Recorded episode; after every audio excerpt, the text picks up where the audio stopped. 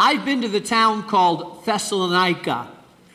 It's actually, I believe, called Thessaloniki right now. It's in Greece on the Aegean Sea. In fact, about two weeks ago, it caught my attention because there was a demonstration happening in that city in Greece.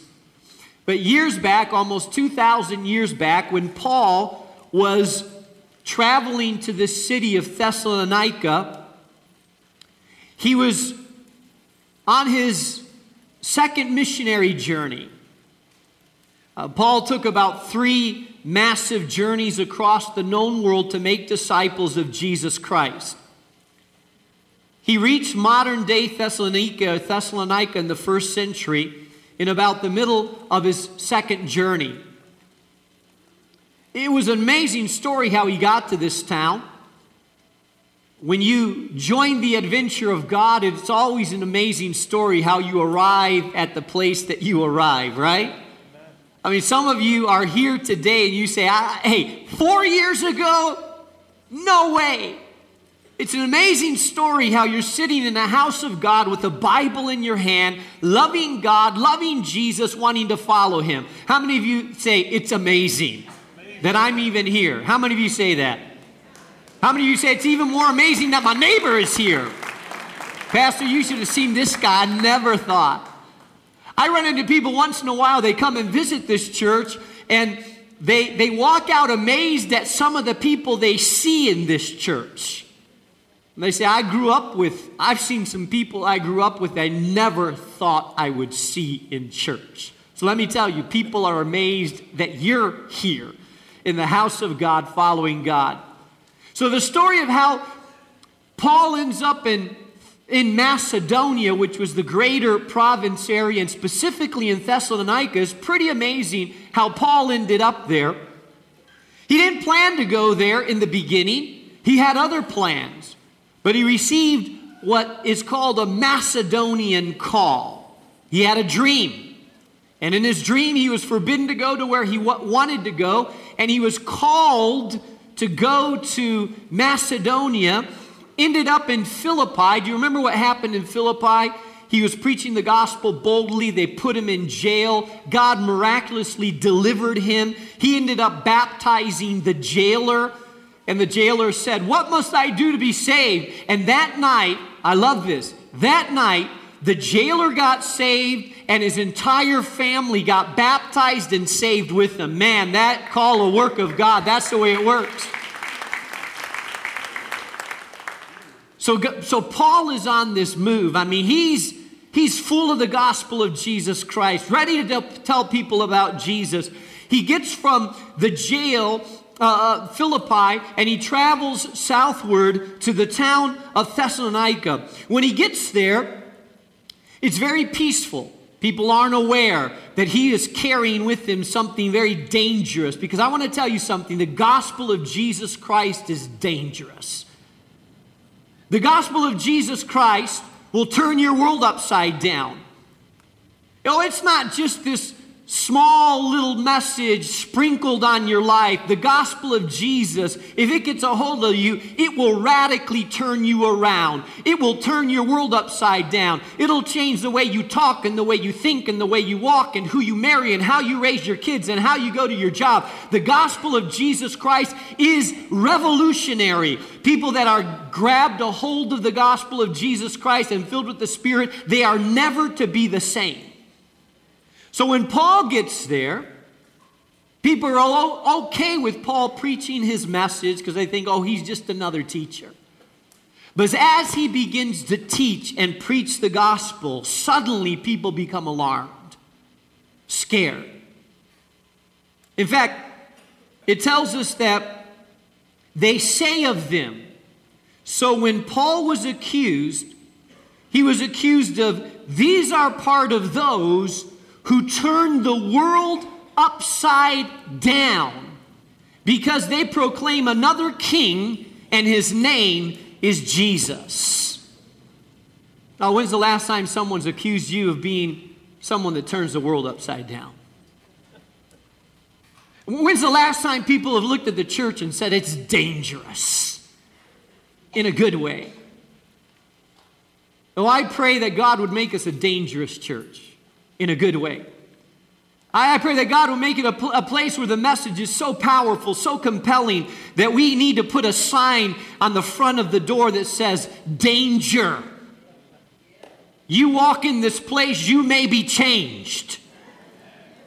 People come just to get a little religious service and walk out of this place, their whole world turned upside down. That's what I pray, and I believe that the gospel of Jesus Christ is that way.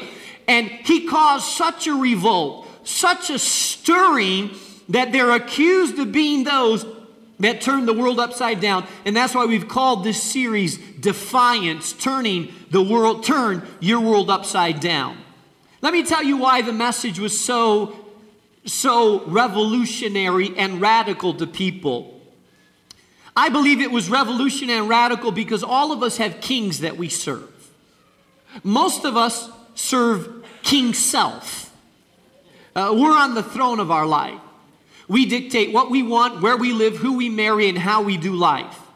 When Jesus moves in, he beckons you, he calls you, he challenges you, if you are going to follow him, that he be king of your life. You see, the gospel says, the gospel, you cannot be a Christian without embracing the kingship of Jesus Christ. Part of receiving the gospel and being a Christian is that you change leaders in your life. Most of us lead our own life or have other people that lead our life, or materialism leads your life, or selfishness leads your life, or pleasure leads your life. And when you come to Jesus, then suddenly those no longer are kings. You have to establish a new king, King Jesus. And King Jesus begins to bring in his kingdom culture into your life. And everything about your life now follows the leadership of King Jesus. It tells us in this passage that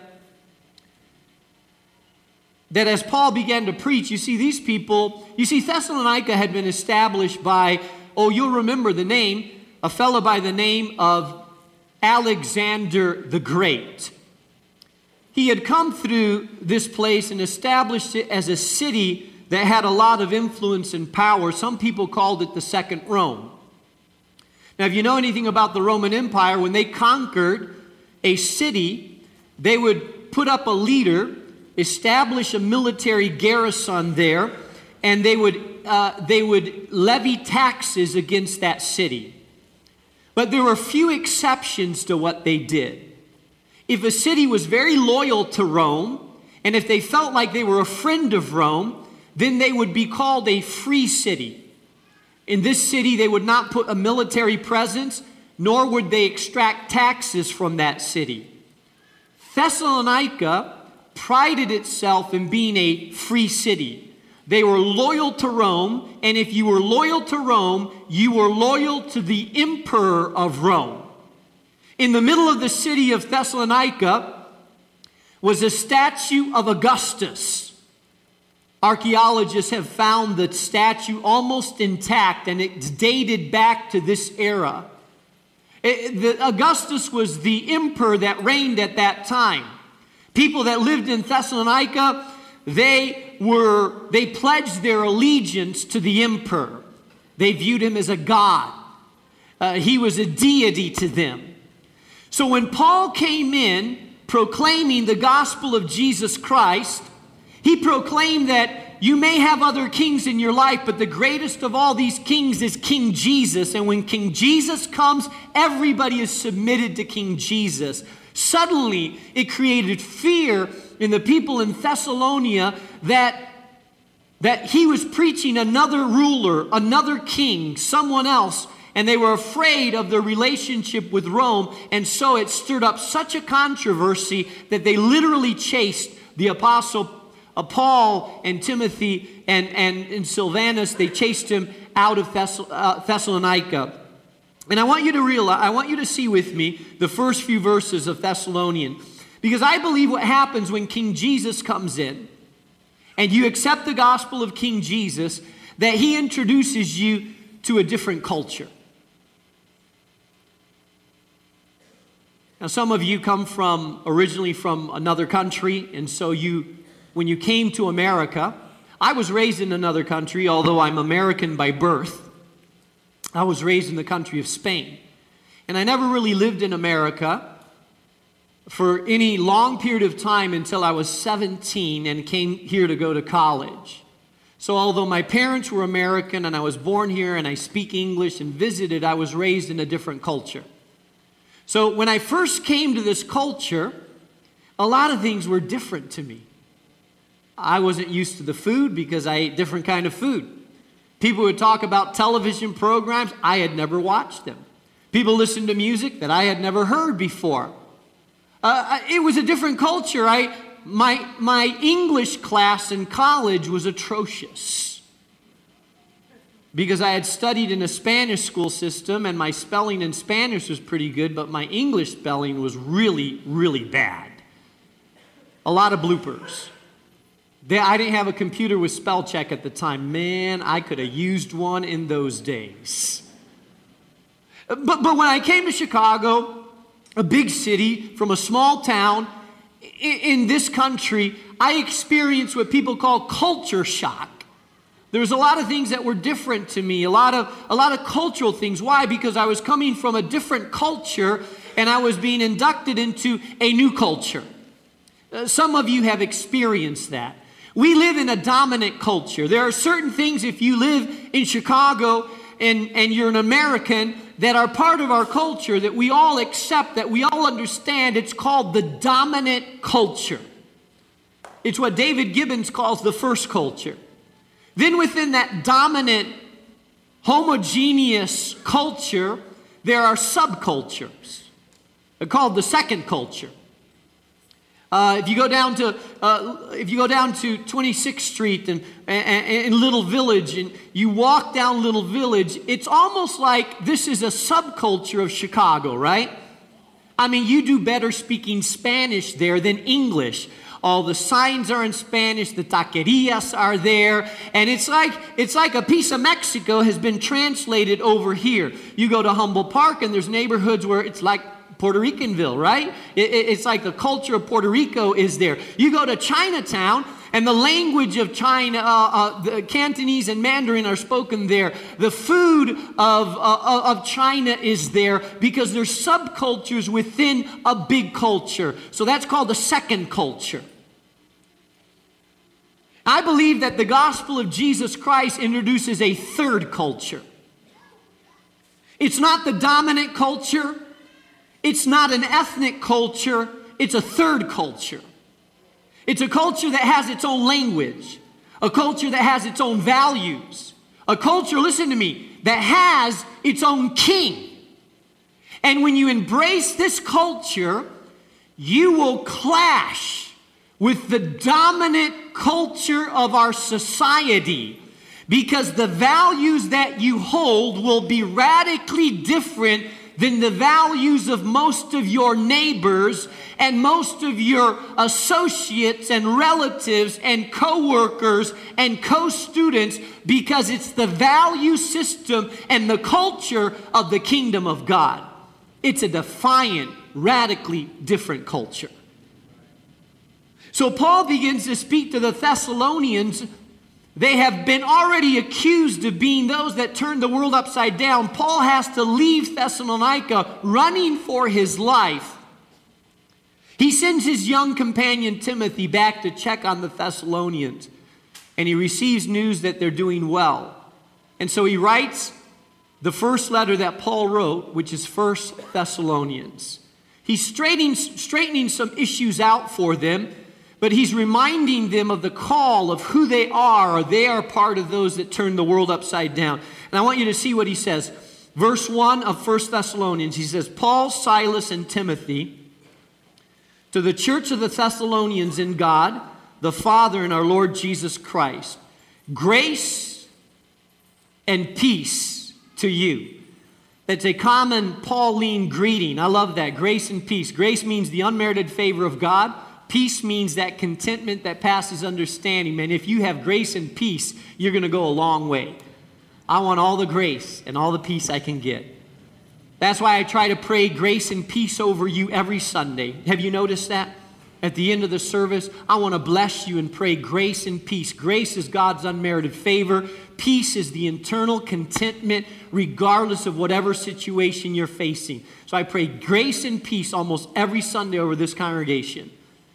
He says, Grace and peace. And then verse 2 it says, We always thank God for you, mentioning you in our prayers. I love the heart of Paul. He had only been in uh, Thessalonica probably three weeks.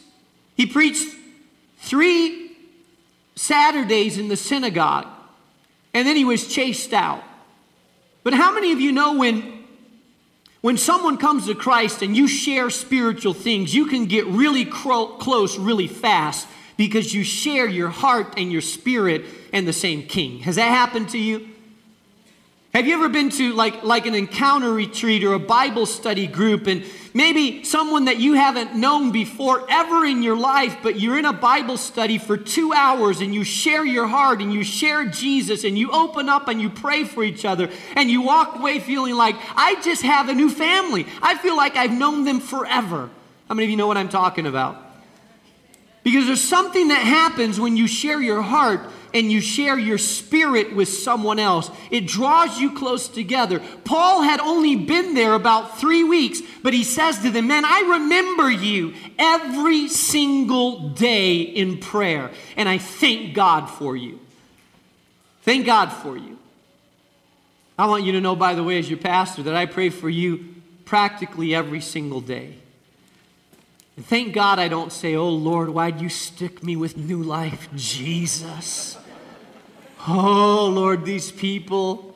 I have, to be honest with you, the great majority of the days I'm saying, Thank you, Lord, for this congregation. I am so grateful to be a part of a congregation like this and people like this and this kind of community. I, I'm serious about that. I'm serious about that. Now, there are days, you know, there's days like every day, but, but most of the time, 95% of the time, I'm really, really thankful and grateful. And so Paul begins to think, he, he tells them he thanks God for them continually in his prayers. And then in verse 3, he says, We remember, we remember before our God and Father three things. These three things are characteristics of the third culture, of a kingdom culture. Listen, if you're going to be a follower of Jesus Christ, you will have these three things in your life. If you do not have these three things in your life, then you're probably not a follower of Jesus Christ because these are implicit in the kingdom culture. You're going to breathe these things, you're going to live these things. If Jesus is king, these values will be your values. Number one, he says, we thank God, we thank God continually for your work produced by faith. The three, three things that he mentions are these three things. You've heard them before faith, hope, and love. Have you heard of that trio? Faith, hope, and love? This is the first time that the Apostle Paul mentions it in the entire New Testament faith, hope, and love. He'll be, he will mention these three trios later on. These three things, faith, hope, and love, are part of the dominant cultural values of those people that follow Jesus Christ. These are characteristics of everybody who's a follower of Jesus Christ. If you embrace the kingdom of God, then you will embrace the culture of the kingdom. And if you embrace the culture of the kingdom, these values will be part of the values that you embrace. So I want to talk to you about them. First of all, he says, faith that produces, he says, your, he says, your work produced by faith. The first value is faith that produces action. Let me tell you what, what true faith is. True faith is not just believing a set of doctrines. True faith, you believe enough that it causes you to change. If your faith does not cause you to change and your faith does not lead you to action, then your faith is not enough. There's a lot of people that say they believe in God. A lot of people, if they were to mark on their Facebook status what they are, they would say Christian. There's a lot of people when they sign into a hospital and have to check what they are, what religion, they will say Christian. But let me tell you, there's a difference between people that consider themselves religiously Christian and people who have real faith. Because people who have real faith will have real change and real action. You cannot have true faith without having true change. Look at what James says. In James chapter 2, verse 18 and 19, he says, But someone will say, You have faith, I have deeds. Show me your faith without deeds, and I will show you my faith by what I do. You believe that there is one God good, even the demons believe that and shudder. Some people say, Well, I believe in God. You know what James is saying? The demons believe in God too. So you and the demons, same place. It says the demons believe so much in God that they shudder. So just because you believe in God, just because you believe that there is a supreme being, just because you believe that there is someone that is sovereign over the universe, oh, that's a start, but listen, that doesn't make you a Christian. Believing in God does not make you a Christian. Can I say that again? 98% of the world believes in God, in a God, in a deity. The great majority of the people in America, a good probably 90%, believe in God, the God of the Bible. But just because you believe in God, Jehovah God, the God that's labeled in the Bible as Christian, just because you believe He exists, just because you believe He is sovereign, just because you believe that, that, that He is up there somewhere dictating and moving the affairs of the universe, that does not, in and of itself, make you a Christian. True faith means that we believe enough, that our faith is enough that we believe what God says, and God says that there is no way to be right with Him except through the mediator, Jesus Christ. And if we're going to be right with Him through Jesus Christ, then we must repent of our sins and in faith accept Him as Lord and Savior of our life, which means that He now becomes King Jesus to us. If you have never crossed that line, you say, Well, Pastor, I believe in God. Great, the demons believe too. If I were to go right now to 26 and Cal and interview the majority of the inmates that are in 26 in California, I can guarantee you that 95% of them believe in God. Does that mean that most of them are Christians? I would beg to differ. Seriously. Believing in God doesn't make you a Christian.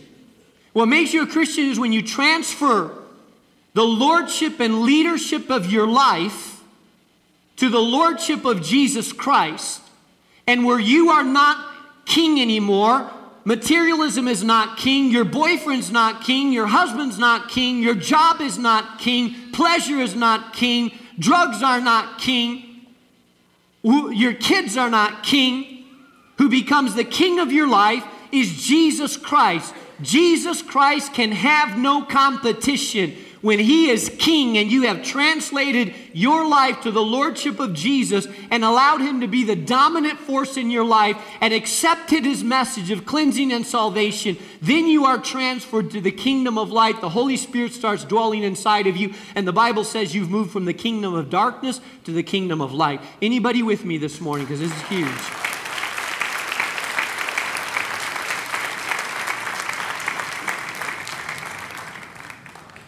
Faith that produces works.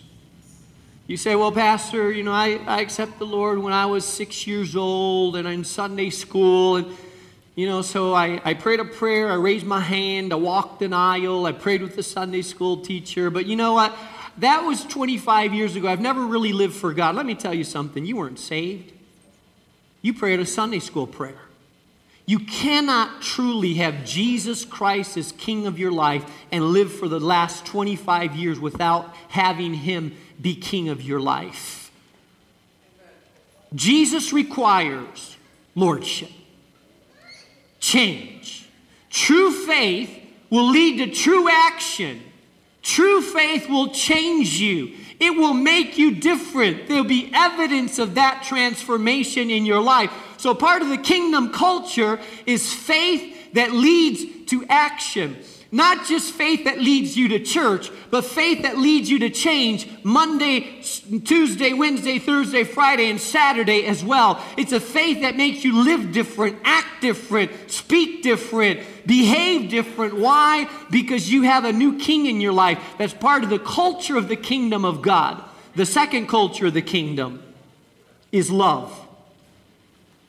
Notice what he says your labor prompted by love. Now, a lot of times when we talk about love, people think that people think that love is not a choice. I talk to a couple that's getting married and I say, "So why are you getting married?" Love. well, so what happened? We just fell in love. We just can't help it. We just fell in love. Here's what I know though that's a bit of a Hollywood definition of love because if you fall in love, you can also fall out of love. Love is not an emotion, love is an attitude that you choose to embrace. From a biblical definition, listen, he says, he, he says this, your, he says, not only your work produced by faith, but your labor prompted by love. Have you ever seen labor and love in the two, uh, th- those two words combined together? Labor and love? There's two words that are used in the New Testament to describe hard work. One of the words is ergon. And ergon sometimes can mean it may be pleasant and stimulating. In other words, something that you're doing that you enjoy doing. The other word is kopos. Kopos implies toil that is strenuous and sweat producing. Your strenuous, sweat producing work prompted by love. Well, that doesn't sound very emotional. You know what he's saying? We are a people that are called, our culture, our DNA, if Jesus is king, is that we're going to be a people that loves, even when it's hard to love. Oh, I got to say that again. Hey, the world around us, people love people that love them. People like to hang around with people that like them. You say, Oh, I love Giordano's pizza. Oh, I love that friend of mine. They're so nice to me, and I love them back. He's not talking about that. He's talking about if Jesus, King Jesus, is king of our lives, it means that we are going to strenuously work and sweat hard at loving people that are unlovable because when Jesus hung on the cross of Calvary and the Roman soldiers where they were they were bargaining they were they were throwing dice to see who would take his his his clothing. He said forgive them lord for they know not what they do. Let me tell you god is calling us as a people to love people that are hard to love dysfunctional broken people that others will not love. But we are called to be a community that loves even the hardest to love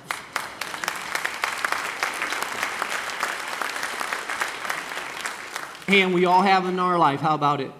Some of you go to work and you say, Oh, Jesus, fill me with love. Because that person, ah.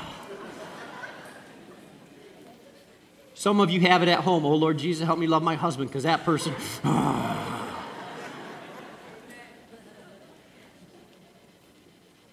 Listen, we are a community that's characterized by love. It doesn't mean that everybody that walks through the door, you get these, these little goosebump emotions and say, see that person. I just love them. So I've, n- I've never met them, but I just love them. So no, no, no, no. It's not about that. That's creepy, actually. This means that we choose an attitude of love so that this community of faith, listen, I've told you this before, and I'll tell you it again. You're not, you're probably not connected or integrated in this church unless someone has offended you already. You're, you're probably not connected here unless someone has rubbed you wrong, offended you, uh, uh, unless you've had to go and get things right with people. Because let me tell you something this church, like all churches, is full of imperfect people. We all have issues that God is working on. But when we choose to love, we say, I'm going to love people with issues, in issues, with dysfunction or not dysfunction, because I'm called to be like Jesus Christ. Jesus Christ is King. That means that we love one another and work through those issues, but it also means that we love the world that is outside, the broken world.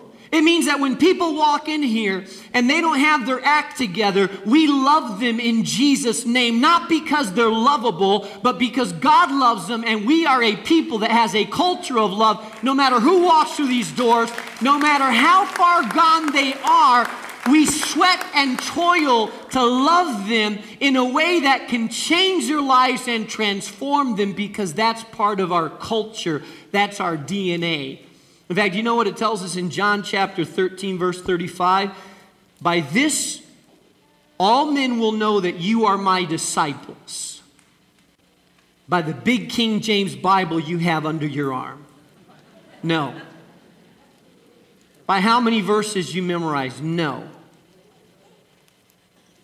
By how long your church services are? No. By this will all men know that you are my disciples if you love one another. What does that mean? Listen, I'm calling this church and our community of faith to radically love people that are hard to love. We love people in their dysfunction, whoever walks through these doors, whoever we interact with. Part of the accusation of Jesus was Jesus hung out uh, around with sinners. He hung out with sinners and people that were broken, but Jesus was in the world, but not of the world. And he loved them. Listen, through these doors, most people that come to church don't come looking for God these days. Most people that come through these doors come looking for relief from their problems and pain. And God is the last place because they figure, I got so many issues and problems. I've tried solving them on my own. Maybe the church has some answers. So I'll show up in the church saying, Oh God, if you're there, please help me. And here we are, the community of faith and that's the place where we love people through their problems and through their marriage difficulties and through their addictions and through the depression and through the junk and the garbage and the bitterness and the brokenness. That's where we're at. We're the people of God. Our culture is the culture of, of love. Amen? Amen? Faith, love, and lastly, I close with this faith, love, and hope. Listen to what he says. He says, not only your work produced by faith, your labor prompted by love, and your endurance inspired by hope in our Lord Jesus Christ. Hope is the expectation of a better future based on the promises of God. Here's what he says We are a people of hope. Our hope drives us to endure hardship. Listen, if someone ever told you that following Jesus Christ was easy, they lied to you. If someone said, Come to God, you have all these problems and all your problems will disappear when you come to God, they lied to you. If someone said, Hey, your life is a mess right now, hey, your life is very difficult, you're having a lot of trouble trouble, come to God and life will be so much easier and most of your problems will disappear. That was a lie. In fact, you know what Jesus said? Jesus said, following me will create probably more problems in your life. Following me, you want an easy road? then go on the wide road. Jesus said there's two roads. One is wide and there's a lot of people on it. It's an easy road and it leads to destruction. The way of God is a narrow way. Few people find it. It's a tougher road. It's a more difficult road, but it's the way that ultimately leads to life. Listen, I can guarantee you, yeah, if you're here and you say, I'm not a Christian, Pastor convince me to become a Christian. Hey, you're not a Christian right now? Your Christianity may mean that you have to get rid of your girlfriend. Yeah, if she doesn't want to follow Jesus Christ and Jesus is king in your life, you're going to want a girlfriend that who's who also Jesus is king of her life. Hey, you may have to give up your girlfriend. Guess what? If you choose to follow Jesus Christ, some of your friends may push you out of the inner circle and start having parties without you because now you're different. You follow another king. Hey, listen, following Jesus Christ may have you radically change the way you do your weekends. Radically. Following Jesus Christ may bring problems to your life that you never even knew you had. In fact, it may bring persecution to your life following Jesus Christ. You still want to follow him? Seriously, you still want to follow him? You say, well, Pastor, then why should I follow? Let me tell you why. It's the only way to life and life eternal. Jesus one day looked at Peter. The disciples had a whole bunch of disciples had walked away from him because his teaching was too hard. And Jesus looked at Peter and, and, and his, his core of disciples and he says, Do you want to leave too? And Peter said, If we leave you, where will we go? Only you have words of life. And here's what I want you to know you come to follow Jesus. He gives you life, forgiveness, the indwelling of the Holy Spirit. That can be found nowhere else. There, there is no other way to God except through Jesus Christ, who's the mediator. There's one mediator between God and man, the Lord Jesus Christ. Jesus said, I'm the way, the truth, and the life. No man comes to the Father but by me. But listen, if you're going to follow Jesus, then you embrace his kingdom culture, which is full of a faith that causes us to move to action. That's why we as a community of faith feel compelled to try to work in our neighborhood and turn it around. Why? Because our faith leads us to action. That's why we in our lives have to change. Why? Because our faith leads us to action. If you follow King Jesus, it's going to drive you to a love that sweats at loving other people, hard people to love, but you choose the attitude of love. You say, I will love people because, first of all, Jesus loved me. And if Jesus could love someone like me, how can I not try to love with all my heart other people that are around me that are hard to love? And thirdly, hope. We are the people of hope and we endure through hardships. It presses us to endure. Listen to me, I close with this. The Bible says that those that endure to the end will be saved. I believe that when you truly have hope in you and the Holy Spirit, it will cause you to endure to the end. There will be some that will fall away and won't endure. John tells us that that's a sign that they were never of us to begin with. They'll fall away. They'll leave God, the things of God, the people of God. And some will leave and never come back. Never. John says it's a sign that they were never truly a part of the people of God. Those that endure to the end through hope, they may struggle, but they'll always come back. They may, they, they may wrestle, but hope will drive them to come back to the people of God and the things of God, and they will endure to the end because it's a sign that they truly have the indwelling of the Holy Spirit inside of them faith, hope, and love.